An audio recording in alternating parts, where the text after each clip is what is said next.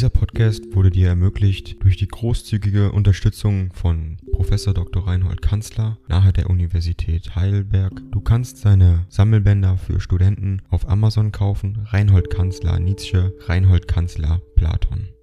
Danke fürs Zuhören. 261 an Franz Overbeck Torino, Via Carlo Alberto 6, 3, am 13. November 1888. Lieber Freund, der Ausnahmefall des 16. November mag es entschuldigen, wenn ich meinem letzten Brief heute schon einen Brief nachschicke. Vielleicht seid ihr schon im Winter, wir sind es beinahe, die nächsten Berge haben schon eine leichte Perücke. Hoffentlich wird der Winter entsprechend wie der Herbst gewesen ist. Wenigstens hier war er ein wahres Wunder von Schönheit und Lichtfülle, ein Claude Lorrain in Permanenz. Ich habe über den ganzen Begriff schönes Wetter umgelernt und denke mit Erbarmen an meine stupide Anhänglichkeit an Nizza. Meine Bücher, die ich dort gelassen habe, sind bereits unterwegs nach Turin. Bei diesem Anlass erfuhr ich, dass in der Pension de Geneve meine lustige Tischnachbarin von Ehedem, Frau von Brandeis, eingetroffen ist, auch der Carbonatronofen ist unterwegs, zu sehr hohen Preisen,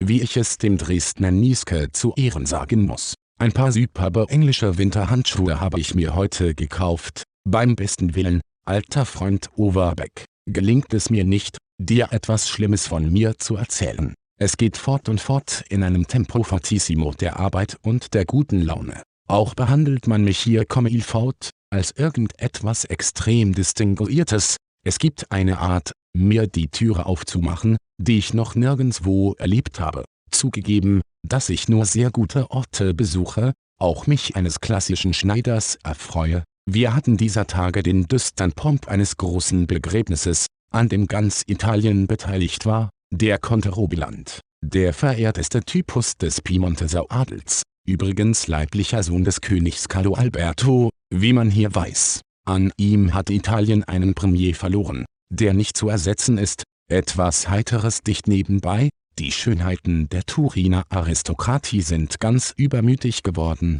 als die Bilder der erstgekrönten Schönheiten in Spa hier anlangten. Sie haben sofort für den Januar auch einen Concorso di Bellezza ins Auge gefasst, ich glaube, sie haben alles recht dazu. Ich sah, bei der Frühlingsausstellung, bereits einen solchen Konkurs in Porträts vor mir. Auch unsere neue Turinerin, die Prinzesse Letizia Bonaparte, neu vermählt mit dem Duc d'Aosta wird mit Vergnügen bei der Partie sein.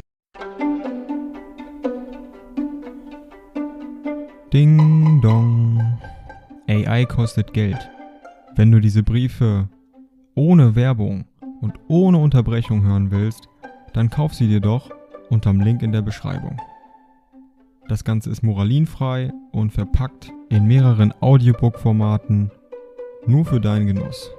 Danke für dein Verständnis und viel Spaß mit den Briefen.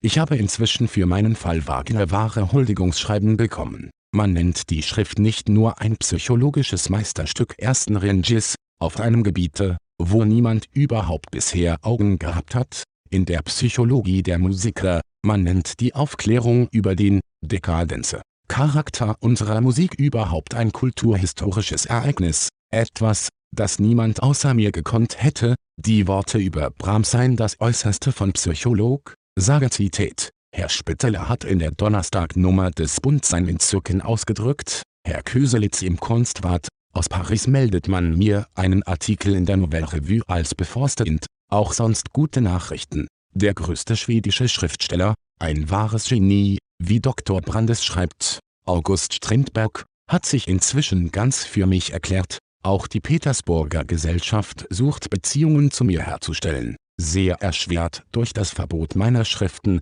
Fürst Uros O., Fürstin Anna Dimitrievna Tineschew, endlich die Kamante Witwe Bizets, der Druck der Götzendämmerung, oder, wie man mit dem Hammer philosophiert ist beendet, das Manuskript des Ixe Homo, wie man wird, was man ist ist bereits in der Druckerei, letzteres, von absoluter Wichtigkeit, gibt einiges psychologische und selbstbiografische über mich und meine Literatur, man wird mich mit einem Male zu sehen bekommen. Der Ton der Schrift, heiter und verhängnisvoll, Wie alles, was ich schreibe, Ende nächsten Jahres erscheint dann das erste Buch der Umwertung. Es liegt fertig da, mit dem allerherzlichsten Glückwunsch für dein Wohl an Leib und Seele dein Nietzsche.